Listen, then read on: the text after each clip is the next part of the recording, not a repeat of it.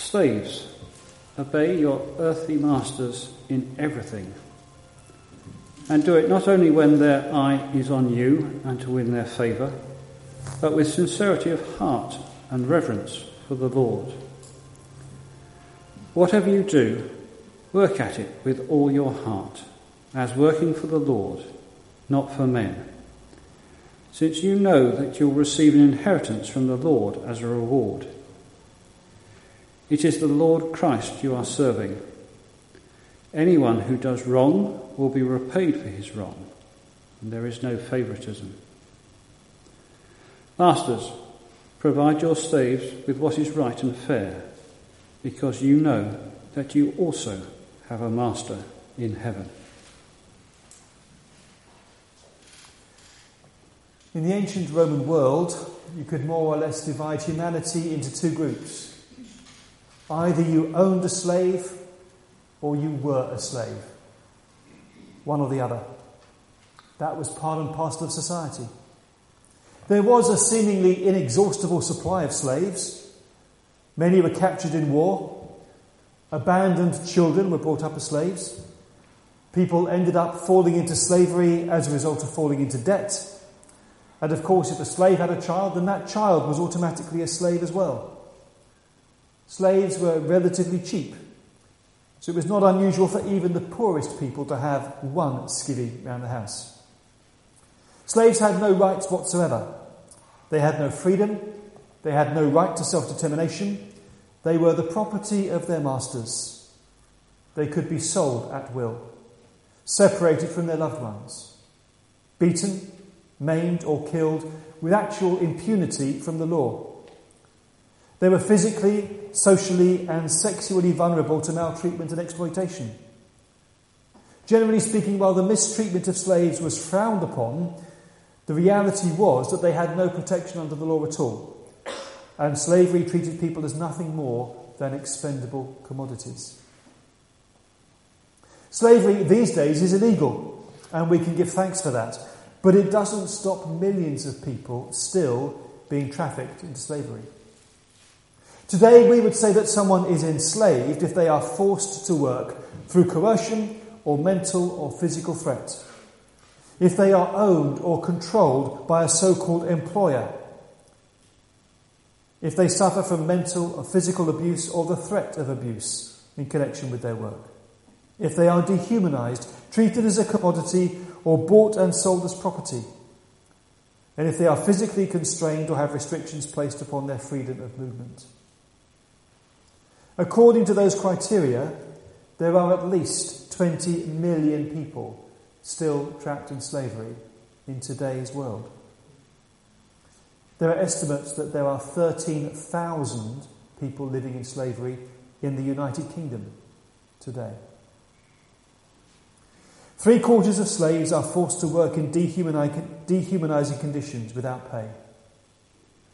One in four is enslaved in prostitution or the sex trade. One in four slaves is a child.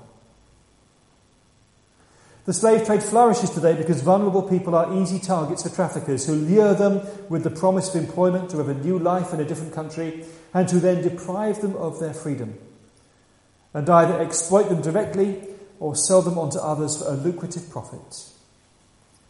The continuing existence of slavery is one of many blights on today's world. And the awkward thing for us as Christians is that the Bible doesn't actually condemn it. Indeed, if you go back 200 years to the debates about the abolition of slavery, many slave owners saw themselves as God fearing people who had a divine mandate to own other people as slaves because the principle was enshrined within the pages of Scripture. And indeed, it's very easy to read those words at the end of chapter 5 of Colossians as legitimizing oppression. Slaves are to obey their masters wholeheartedly. Anyone who fails to do so will receive due punishment. Masters are told to treat their slaves in accordance with what is right and fair, but if a slave has no rights, then that allows for a fair degree of latitude in terms of what is and is not acceptable. Here, actually, some would say we see religion at its worst. inasmuch as the injunctions concerning masters and slaves lend a veneer of Christian respectability to a practice that should have been totally abhorrent. And if this is the inspired word of God, providing infallible guidance in matters of Christian faith and conduct, does that mean that a religion which condones slavery as which condones slavery is as evil as the slavery it condones? Excuse me. So clearly, this passage is one which challenges us, one with which we have to wrestle. It's true that it doesn't condemn slavery as perhaps we wish it may have done. We may try and excuse the author on the basis that slavery was so much a part of the social structure in those days, it was impossible to conceive of a society without slaves. It was just the way life worked. And anyway, if millions of slaves were suddenly emancipated, what then? Millions begging on the streets? Or millions available to launch a slave revolt like that, like that of Spartacus? Either prospect was equally unpalatable. So perhaps there is an element of realism here in the way this passage declines to issue a call for an end to the practice of slavery. And at the end, Paul wasn't writing a Bill of Rights for slaves, nor was he drafting legislation for the protection of those who were enslaved. But what this passage does is introduce another layer of control and authority. In society, you have slaves, and they are ruled by their masters, but Colossians says, above the masters, you have one master, one Lord, Jesus Christ. How does the sovereignty, the lordship of Jesus, impact on the social practice of slavery? Does it make any significant difference at all? Well, maybe it does in apparently minor ways, which nevertheless have potentially far reaching implications. The first thing to note is that the letter bothers addressing slaves at all. Household codes were well known in the ancient world. Men had plenty of advice on how to manage their wives, their children, and their slaves. There was no lack of kind of principles to be put into practice, but they were only ever addressed to the men, to the lord and masters of the home. How to govern the other people who were perceived as being subservient to them. Colossians departs from that norm, inasmuch as it does address the wives, the children, and the slaves. And what's more, it addresses them first. Now, that may just be because the majority of people in church were socially insignificant. But it may just be that giving wives and children and slaves priority in addressing them before the Lord and Master of the household, that bestows on them a significance and a dignity that they may otherwise not have had. Actually, to address them in this way offers them a degree of self determination they otherwise would not have had. Mind you, what options does a slave have, realistically, when the entire reason for their existence is just ostensibly to do their master's bidding, whatever form that command might take?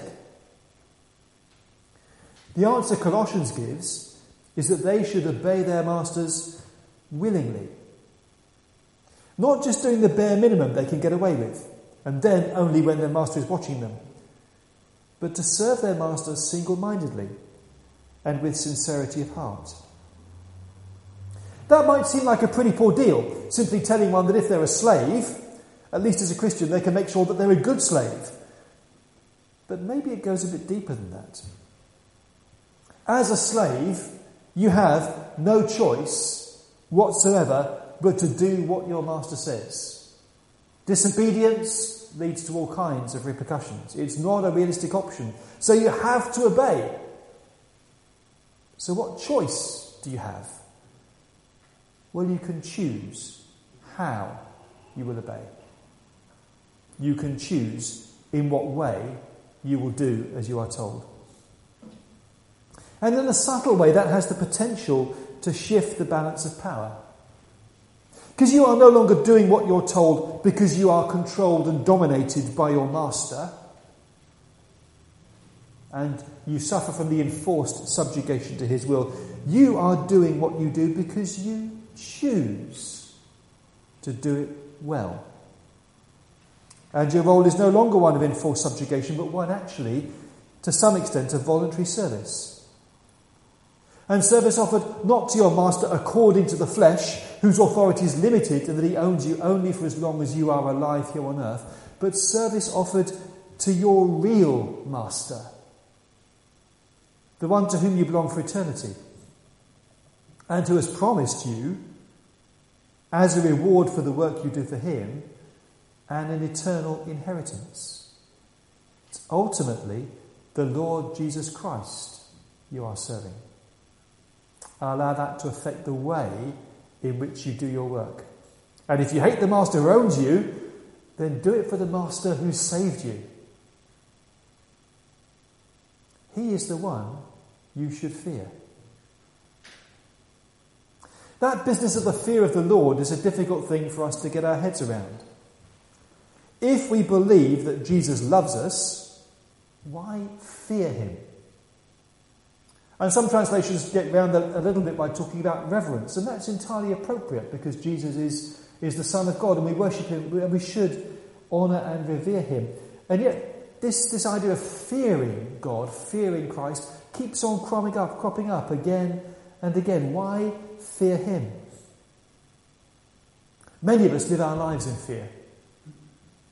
We are afraid of other people. We are afraid of the future. We are afraid of what might happen, of what could go wrong.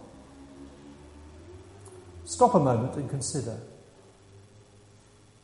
If Jesus is Lord, if He really is in charge of your life, then ultimately He is in control of what is going to happen to you. The things that you are afraid of are in His hands. Nothing is going to happen to you that He does not allow to happen. So while you might be scared of the unknown, the future is not unknown to Him.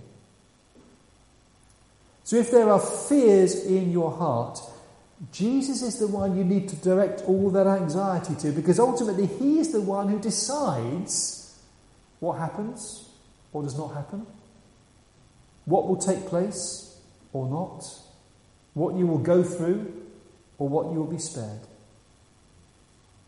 It's an invitation to shift our fear from the unknown, what might happen, to the one who is in charge of what will happen.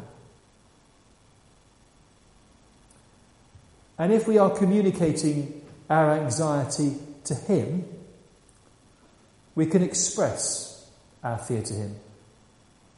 We can say that we are afraid of what He might make us go through. And that becomes a prayer a prayer for His overruling, a prayer for His deliverance a prayer for His grace to cope with what may come. But that can be a source of peace and strength. Being afraid of what might happen achieves nothing because the events that scare us are beyond our control. So we are told instead to fear the Lord, who is sovereign over our futures, and to commit ourselves and our fears into His hands and to trust Him for what may come. And should we then be afraid of God because of the implied threat of Colossians 3:25 that anyone who does wrong will be repaid for their wrong? Well, there was certainly a tendency among later Christians to apply that verse to slaves. The later Christian text, the Apocalypse of Peter, pictures a special part of hell reserved for slaves who did not obey their earthly masters. Yet the concluding comments there is no favoritism should give us pause. If there is no favoritism, that necessarily means that when it says anyone who does wrong will be repaid for his wrong, well, that includes masters then, as well as slaves. It's a transitional expression, beginning to move from addressing the slaves to addressing the masters, but saying, actually, this applies to all of you. It applies to those of you as slaves, but it applies to those of you as masters as well. Because there is no favouritism. And in other words, just as slaves are encouraged to recognise that really everything they do is a way of serving Christ, and so they should do it in such a way as to honour Him, so masters are to recognise as well that they have a master above them who will hold them to account. What if their Lord and Master in heaven treats them the way they've treated their slaves? That's the implication of it. And the implications are far reaching indeed. Treat your slaves as you want your Master in heaven to treat you. And then we want to look at the injunction for masters to provide their slaves with what is right and what is fair. Other translations talk about treating slaves correctly and fairly, but I think the NIV gets it right here. Masters are to provide for their slaves and do so in accordance with what is right and fair, providing for their slaves and doing so in accordance with what is right and fair. Slaves are not there simply to be exploited. Actually, the language can be pressed still further, as masters are told to provide what is right and equal for their slaves, because they also have a master in heaven. That's got quite profound subversive potential. If master and slave alike both belong to the same master in heaven, in the sight of God, are they then equal? Could say yes. And if the master is told to give what is right and equal to the slave, what are the implications of that for how they should treat their slaves? Should they treat their slaves as equals? Well, that really is pushing the boat a long way out, isn't it? But the language can be pressed towards that kind of conclusion. And if so, then while Colossians doesn't condemn the practice of slavery as directly as we wish and think it should, the text certainly lays the foundations for seeing all people as equal and treating them accordingly. A claim that was unthinkable in the ancient world, but one which, in our better moments at least, we regard and accept as true today, and the seeds for that are sown in this passage. So maybe this passage from Colossians did provide inspiration for the people who were called circumcellions in the fourth century. They were a Christian protest group who destroyed documents pertaining to slave ownership, who waylaid vehicles on the roads, forcing the, the master of the vehicle to get out and run ahead while seating the slave in the master's place. And they did that as an expression of their own Christian commitment. They needed to say they weren't very popular. So outwardly, we may say this text pays lip service to the status quo and endorses the practice of owning slaves. But beneath the surface, you don't have to dig down very far to see how the affirmation of the Lordship of Christ over all levels the playing field and calls us all, whatever social distinctions there may be that separate us, to treat each other with respect. To honour people as our equals, because we all have a master in heaven. And we are to treat each other as we would like him to treat us. And in his eyes, there is no favouritism. There is no distinction between different classes of people. So, treat everyone else as you would like him to treat you. And whoever you are, whatever we do, work at it as working for the Lord, because ultimately it's Him we're serving. It's Him we belong to. Every part of our lives, every bit of our beings, every day in the future it all belongs to Christ. Let's pray.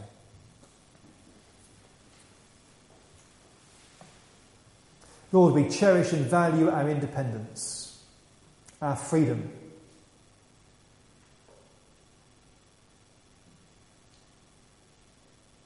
Yet you called us to submit to your lordship, your sovereignty.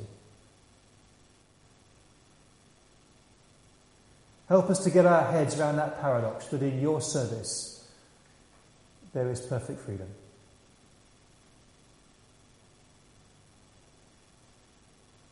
Help us to understand the way which you call us to use our freedom to serve each other.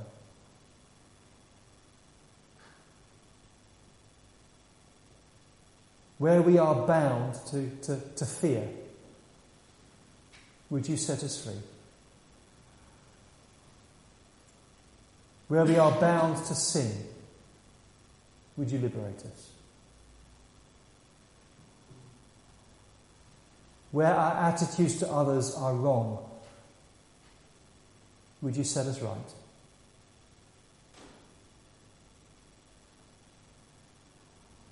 Those of us who are employers, enable us to treat our employees in accordance with what is right and fair.